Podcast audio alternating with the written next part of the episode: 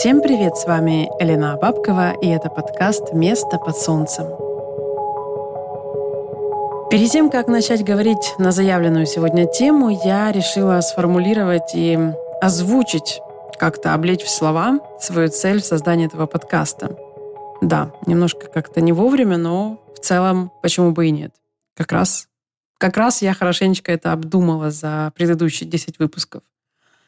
Моя задача на данном этапе — помочь начинающим и будущим иммигрантам начать жизнь в новой стране. И я тут, в общем-то, делюсь своим опытом и уже постепенно начала собирать мнение профессионалов из разных областей, чтобы, прослушав эти рассказы и интервью, у вас было четкое, честное представление о том, что вас ждет. Это, можно сказать, некий гайд, инструкция для мягкого и качественного перезапуска своей жизни — и, кстати, мы уже сейчас наблюдаем огромную волну новых мигрантов, и это только начало. Я делаю ставку на то, что впереди нас ждут неспокойные времена. Хотя когда они, в принципе, такими были, но все же была какая-то иллюзия о стабильности, может быть, на какое-то время. Ну, да, в общем, я думаю, что эта волна миграции из Восточной Европы и вообще из Европы только начинает свой рост. И в дальнейшем, по мере того, как будет расти этот подкаст, я надеюсь, это будет происходить в скором будущем, у меня есть э, несколько идей того, во что это все может э, вылиться. Я точно знаю, что хотела бы сделать комьюнити для своих здесь, в Калифорнии. Но это мои такие примерные планы на будущее, которые будут проявляться, облекаться в некоторую более осязаемую форму со временем, и о которых я буду рассказывать тут и в своих соцсетях. А сейчас я хочу вернуться к очень важной, как я считаю, теме этого подкаста — дружбе. Почему я вообще решила говорить об этом? Это вроде бы абсолютно понятная каждому человеку и даже избитая тема. Я решила рассказать об этом потому, что я хочу поделиться своей точкой зрения на то, чем является дружба между людьми, потому что в моей жизни было несколько очень сильных разочарований и боли от потери людей в своей жизни — не просто людей, а друзей. И я знаю, что большинству приходится расставаться с друзьями на разных этапах жизни, и многие переносят это очень тяжело. Я много думала и даже изучала тему дружбы, и кое-чем хочу с вами поделиться. А еще я хочу поговорить о том, что такое дружба вообще, и как дружить, когда ты уехал в дальние страны. Как я уже рассказывала ранее, переезд в другую страну отменяет э, практически все социальные связи, а построить новые оказывается не так уж просто. Но давайте обо всем по порядку. Недавно в поле моего зрения попалось такое понятие, как число Донбара. Роберт Данбар или Данбар – это британский антрополог и психолог, который провел исследование о количестве социальных связей, которые способен поддерживать один человек. Выяснилось, что мы в среднем способны удерживать в своей памяти информацию о 150 человеках. И это те люди, о которых э, мы, в принципе, что-то помним, можем легко восстановить их образ, род занятий и так далее. Но это число очень сильно меняется, если говорить о количестве друзей и близких людей. Вот эти 150 — это приблизительный размер социальной стаи. Из них мы можем выделить более мелкие группы из 5, 15 и 50 человек. Пять — это самый ближний круг, ваш муж или жена, а, дети и еще пара самых близких друзей. Эти люди принимают и любят вас безусловно. Они поддерживают вас всегда. И даже если вы сделали какую-нибудь глупость, они будут защищать вас. Следующая группа — это 15 друзей и близких знакомых, которые симпатизируют вам и нравятся вам же. И с ними можно иногда классно проводить время. И это те люди, которые придут на помощь, будут готовы участвовать в вашей жизни. Большая группа из 50 человек, их еще называют кланом, это ваш круг общения. Это приятели, знакомые, коллеги, партнеры по интересам, друзья друзей. Ну и, собственно, 150 – это размер вашей социальной стаи. Люди, о которых вы способны удерживать информацию, и с ними вы потенциально можете построить э, более глубокие отношения. Это ваша активная социальная сеть. И примерно за столькими людьми вы способны следить в социальных сетях. Вы, наверное, замечали или обратите внимание сейчас, что мы можем быть подписаны на тысячу человек, но при этом наблюдать мы способны за небольшим процентом от этого числа, а реально интересовать нас будут не более 10-15. за жизнью которых мы можем подглядывать через такую штуку, например, как сторис. Есть еще две цифры в этом исследовании – 500 и 1500. 500 – это количество знакомых вообще. И самый максимум, а полторы тысячи человек мы способны запомнить какие-то факты, вспомнить имя или распознать внешне. Исходя из этого исследования, интересно проанализировать свой круг общения и обнаружить, что где-то так оно и есть, и что вашими близкими друзьями могут стать совершенно небольшое количество человек, и это нормально. Например, друзья с детства могут спокойно оставаться там и быть просто воспоминанием, а могут, наоборот, пройти с нами рядом всю жизнь. Некоторые люди приходят с нами подружить на каком-то этапе, а потом растворяются и исчезают из поля зрения, выходя из группы близких и переходя в самую многочисленную, сколько там, 500 или полторы тысячи человек. А в некоторых, наверное, исключительных случаях могут вернуться снова в ближний круг лет, например, через 20, как ни в чем не бывало, и снова э, продолжить близкое общение. Ну, в общем, очень много разных видов дружбы бывает, и это все окей, нормально, это наша с вами жизнь. Проанализировав себя, я поняла, что у меня всегда было мало близких друзей, и у меня вообще лучше всего получается дружить один на один, чем в компаниях. И более того, у меня не было не так уж и много тех, кого я могу считать приятелями или близкими знакомыми. То есть я как-то очень серьезно отношусь к дружбе, видимо, с самого начала. Я заметила одну важную вещь. Если ты меняешься, делаешь что-то новое, растешь, умнеешь, работаешь над собой, люди вокруг тебя растворяются. Например, ты бросаешь пить и курить в какой-то момент и становишься изгоем в тусовке. У тебя появляются или, наоборот, заканчиваются деньги, и твой круг общения меняется соответственно. Ты меняешь свои пищевые привычки и расходишься с друзьями, которым становится некомфортно рядом с тобой – они не планировали ничего менять, и они не ожидали, что ты возьмешь и вдруг начнешь сам меняться. Приведу очень понятный и наглядный пример для многих современных молодых людей. Среди нас есть те, кто в какой-то момент отказался от мяса, становится вегетарианцем. А так как совместные походы в рестораны и вообще еда – это очень социальное занятие, ведь что может быть приятнее, чем разделить вкусную еду в приятной компании и красивом месте, правда? Так вот, решение перестать есть животных моментально отражается на дружбе и взаимопонимании. Объявляя и объясняя свое новое решение, вы доставляете дискомфорт людям рядом, так как они не планировали ничего менять. А теперь вы ставите их перед фактом, и им придется учитывать это, это решение, адаптироваться к новому вам, или же отказываться вообще от общения в случае непринятия. Это не произойдет в ту же секунду. Это случится на уровне чувств, которые они испытают в первый момент, а потом каждый раз будут испытывать, когда вы будете вместе ходить на обед или ужин. В какой-то момент в такой ситуации еще встанет и этический вопрос. Если вы к тому же добавите, что решили не есть животных именно по этим соображениям. У ваших друзей появится неприятное ощущение и необходимость принимать более взвешенные решения при выборе еды с вами за одним столом. Это дискомфорт. И он будет таким фоновым и незначительным.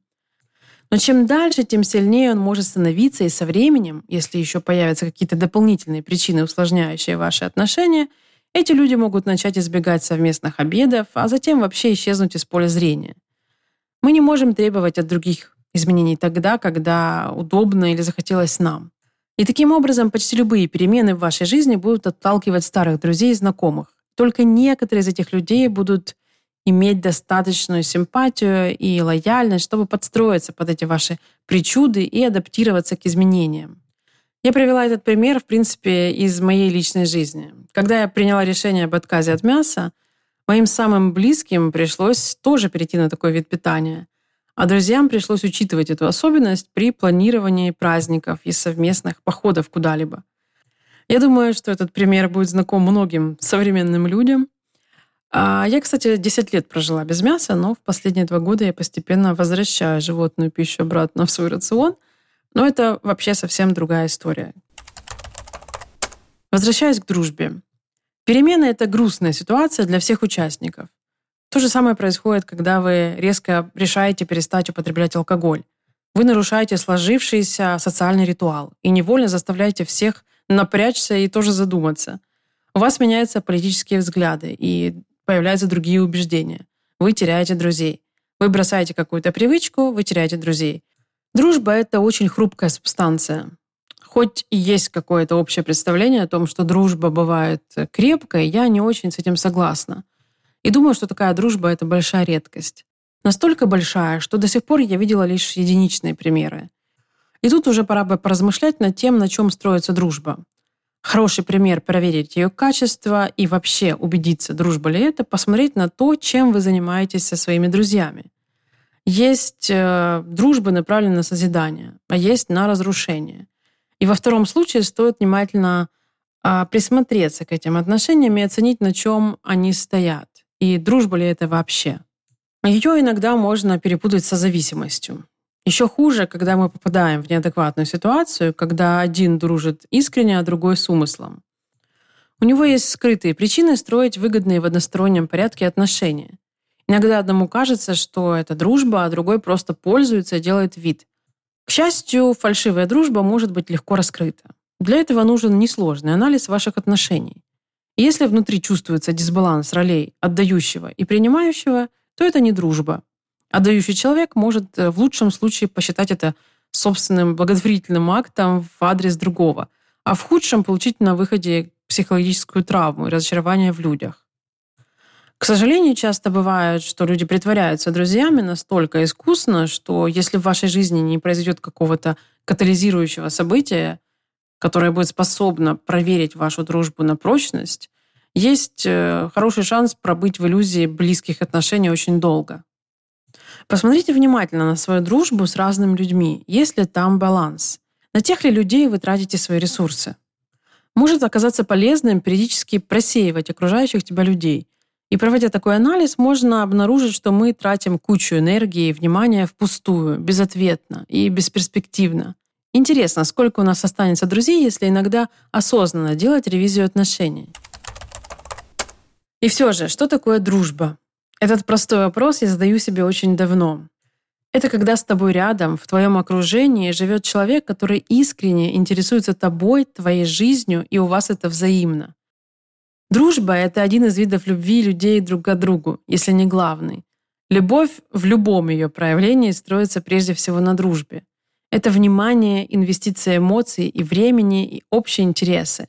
Это возможность обмена опытом и энергией — и в обязательном порядке должен быть баланс внутри отношений. Это ситуация win-win для двоих. Чем дальше я живу, тем сильнее замечаю, как людям сложно быть друзьями. Есть такое ощущение, что создание устойчивых связей для многих людей перестало быть обязательным элементом в нынешней системе ценностей. Большую часть дружеских отношений сейчас вытесняют лайки и реакции. И это, по-моему, обман собственной дофаминовой системы – мы получаем, точнее, выделяем этот гормон, когда нам присылают сердечки и ставят палец вверх в наших социальных сетях.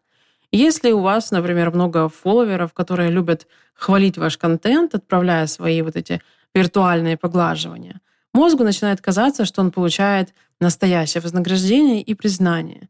И он начинает выделять дофамин и заставляет человека стремиться заработать как можно больше похвалы в интернете. Все больше предпочитая поверхностное общение онлайн – реальным людям. Раньше у меня периодически возникал вопрос к себе, может быть, это я неправильно как-то воспринимаю дружбу, и я какая-то очень требовательная в этом вопросе. Это происходило, когда я наталкивалась и обнаруживала дисбаланс в общении с другим человеком, какую-то поверхностность его стороны. В какие-то моменты это допустимо. Вы не можете бесконечно пребывать в каком-то синхронном состоянии э, блаженства и взаимопонимания. Но если эти моменты начинают перевешивать, и коннект в конце концов начинает давать трещину и начинает распадаться. Такую связь будет правильно, наверное, либо прекращать вообще, либо отдаляться и дать себе время на перестройку формата отношений. Социология, в свою очередь, утверждает, что другом можно назвать человека, с которым у вас случилось 200 и более часов качественного общения. Это что такое качественное общение? Это разговоры, это какие-то совместные дела, совместные увлечения, которые вы делали в одно и то же время, в одном и том же месте, делились своими впечатлениями, эмоциями и так далее. Все остальные люди, с которыми вы провели намного меньше времени, например, это ваши приятели и знакомые. Это многое объясняет. Приятелям приятельское отношение и вежливая симпатия без какой-то глубины и привязанности. С приятелями должно быть очень легко и просто. Это как бабочки, которые подлетели друг к другу, пошуршали, похихикали, попили нектар там в каком-то баре из цветка и разлетелись в разные стороны, сразу же забыв друг о друге. Они не перезванивают после встречи друг другу и не списываются в тот же вечер или на следующее утро. Они просто э, потусовались вместе и разбежались. А тому человеку, в которого мы инвестировали сотни часов, мы обещаем интерес и поддержку, крепкую связь, у которой есть шанс сохраниться на всю жизнь. Друг может рассчитывать на внимание к себе, на участие в своей жизни, на одобрение и адекватный совет. А еще он может рассчитывать на правду. Здесь, наверное, есть место для дискуссии, так как иногда кажется, что правда может причинить неприятные ощущения. И это, наверное, не только... Это не кажется, так и есть. Но я полагаю, что в жизни должен быть хотя бы один человек, способный сказать вам правду, и лучше, чтобы это был ваш друг. Хотя я встречала людей, избегающих правды о себе и происходящем вокруг, и бывают разные люди – в общем, отношение к правде — это тот пункт, который стоит обсудить со своим другом и договориться о том, как вы будете или не будете преподносить ее в случае чего. А бывает ли у настоящей дружбы срок годности? Похоже, что нет. У меня есть несколько друзей, а, двое, с которыми мы можем не видеться, не общаться год или больше, но при этом мы знаем, что мы есть друг у друга, остаются интересы, и это внутренняя такая теплота. И мы понимаем, что если судьба сведет нас снова, э, мы будем вместе получать удовольствие от общения и поддержки друг друга, как будто вообще ничего не происходило и не было этого перерыва и этого всего времени. Лично меня вообще в дружбе беспокоит только глубина общения. Мне вообще не интересны поверхностные отношения, и я на них вообще не трачу время. Я поняла это еще где-то на первом или втором курсе университета, где мне стало понятно, что 80% людей, с которыми я общалась в то время, были на самом деле ничем мне не интересны. Я просто проводила время с какими-то людьми. И я с тех пор начала внимательно относиться к выбору своего окружения, и на самом деле оказалось, что это непростая задача выбрать тех, кто тебе действительно нужен, э, тех, кто тебе ценен и полезен.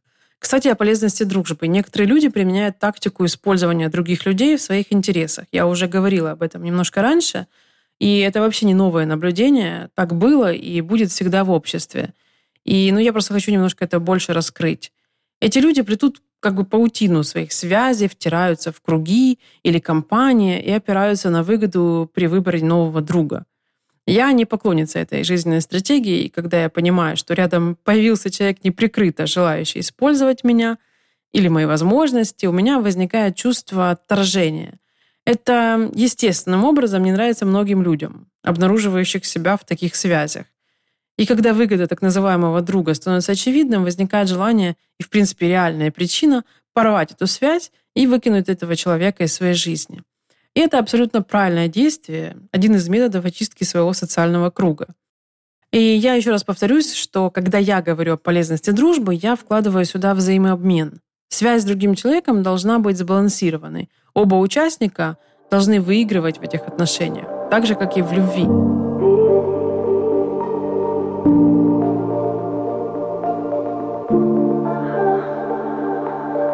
Теперь к эмиграции. Наконец-то. Судя из вышесказанного, становится понятно, что большие перемены становятся препятствием для дружбы. А большие перерывы в настоящей дружбе могут, наоборот, не влиять на ее качество.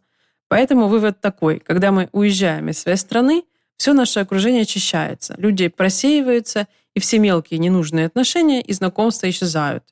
Все поверхностное отваливается. И остаются только самые важные для нас люди. Они смогут пережить наш отъезд, и они же начнут планировать совместные какие-нибудь путешествия в будущем, и они приедут к вам а, в новую страну в гости. И вообще, в 21 веке расстояние не мешает ни дружбе, ни любви. Каждый из нас оснащен телефоном, интернетом и видеосвязью. Идеальные инструменты для поддержания человеческих отношений. Я помню, как мои друзья уезжали в другие страны навсегда в конце 90-х и начале 2000-х. И это была действительно потеря контакта, настоящая трагедия, так как не было ни технологий, не было быстрого интернета, и даже соцсетей еще не было. Сегодня же было бы желание и повод общаться. Будем надеяться, что вам удастся сохранить эти глубокие связи из прошлого и При этом одновременно нужно учиться открываться новому общению. Когда появляются новые друзья? Когда мы уползаем из домика и идем навстречу приключениям. Когда мы создаем для себя эти социальные контакты. В эмиграции этот процесс налажен, и нужно просто знать, куда смотреть и в какую сторону идти. Просто знать тяжело, конечно, поэтому я вам подскажу. В каждой стране и в каждом крупном городе можно найти группу в социальных сетях, которые организовали мигранты. Это первое место, где вы можете найти новое общение. Нужно понимать, что эти группы собирают в себе абсолютно разных людей, говорящих на одном языке в чужой для них стране. И это единственное, что их, по сути, связывает. Но все же это хороший инструмент в самом начале. Вообще желательно ехать в тот город или страну, где у вас есть хотя бы пара знакомых, но даже если у вас нет никого, соцсети сейчас э, в этом, в этом случае могут помочь. Еще одна особенность новой дружбы в эмиграции, которую я хотела подчеркнуть, это то, что ты не можешь создать свой э, круг общения с нуля на том же уровне, который был у тебя в прошлой жизни. Тебе буквально приходится общаться и поддерживать отношения с кем попало. В прямом смысле с теми, кто подвернулся под руку первым. Это очень немного, как бы звучит странно, но это правда так, потому что с кем тебя судьба свела в первые несколько дней твоего приезда в новую страну, с тем ты и будешь первое время общаться. И в какой-то момент ты начинаешь осознавать, что эти люди вообще как бы не твои. Но деваться некуда, они тоже приехали недавно, и вы каким-то образом взаимодействуете. То есть у тебя вообще нет роскоши выбирать себе людей для общения.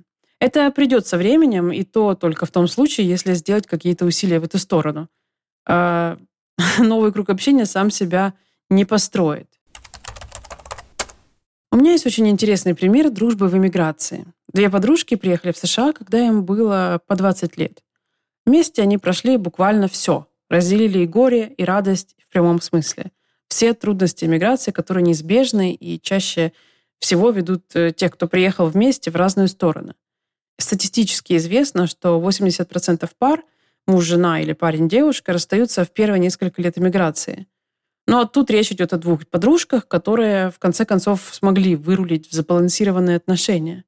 Этот пример еще интересен тем, что э, у каждой из этих девушек было по одной младшей сестре, э, которых они тоже перевезли в Америку. И в какой-то момент они оказались в однокомнатной квартире вчетвером.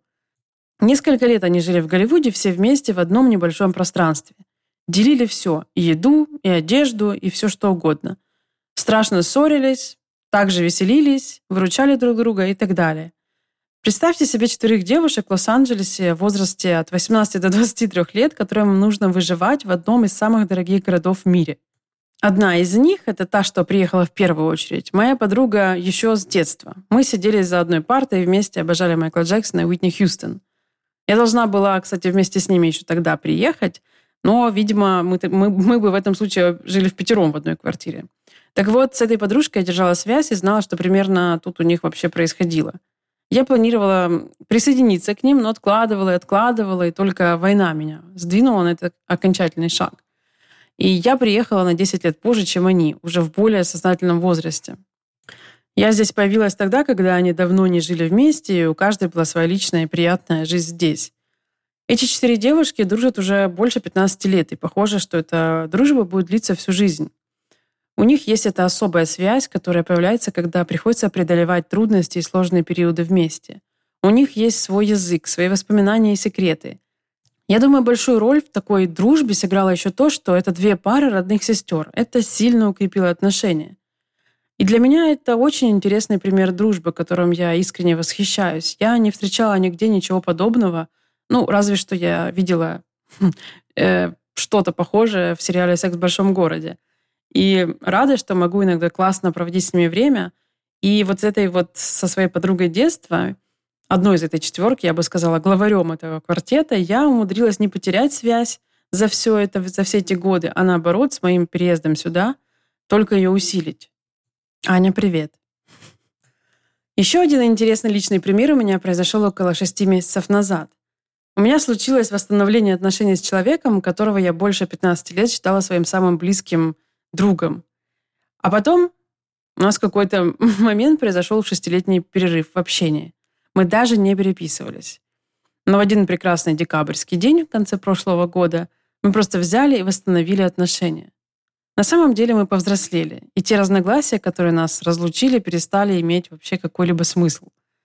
Мы общаемся теперь, как ни в чем не бывало, и это как раз та самая дружба, которая не может пострадать, даже если вы взяли тайм-аут на несколько лет. Думаю, что это и есть настоящая дружба. Привет, Денис. В общем, я тут посчитала, что близких друзей в моей жизни можно сосчитать на пальцах одной руки. И примерно столько же близких знакомых и приятелей. Это даже несколько меньше, чем число Донбара. А сколько у вас осталось друзей к этому моменту жизни? И есть ли они вообще? Я заметила, что некоторые люди путают разные категории отношений, записывая всех подряд свои друзья. Такие люди меня, честно говоря, настораживают. Друзья должны измеряться качеством, а не количеством, на мой взгляд. А еще наблюдаю людей, которые в принципе живут без всяких близких связей. Время поверхностных социальных контактов в соцсетях создают, видимо, некоторую иллюзию отношений, которая вроде бы их устраивает. Это такие social butterflies – которые ни с кем не способны построить глубокие отношения, которым кажется, что у них миллион верных друзей. Как же тяжело им должно, наверное, быть, когда они проходят жизненные испытания. Сочувствуем, но не очень сильно. Думаю, что можно уже сейчас закруглять эту тему. И могу сказать только еще пару вещей. А, существует множество видов и уровней дружбы, это понятно. Кто-то предпочитает большие компании, кто-то, как я, индивидуальное, более личное общение. Кому-то нужна поддерживающая дружба, а другим достаточно легких касаний и быстрого обмена э, жидк... э, энергиями. Думаю, что качественная дружба может случиться только там, где стороны осознают, что любые отношения — это работа и инвестиция времени и сил. Работа не в том смысле, что это тяжело, а в том, что требует усилий и внимания. Вообще, мне кажется, здравая идея определять статус отношений не только в романтических связях, но и вообще в любых человеческих. Чтобы все понимали, находимся ли мы on the same page, то есть на одной и той же странице, и что каждый из нас понимает под словом «друг». Я думаю, что моим слушателям стало очевидно, что я думала на эту тему неоднократно. И мне всегда было интересно наблюдать за людьми вокруг и пытаться понять их поведение – и я вообще-то проделала путь от э, супер открытого и общительного человека с тысячу друзей до состояния практически интроверта и почти социофоба в эмиграции. Сейчас я снова выхожу в люди, если можно так сказать, ищу друзей с помощью этого подкаста в том числе. А надеюсь, что у вас все супер классно на этом фронте и скоро услышимся. Всем пока!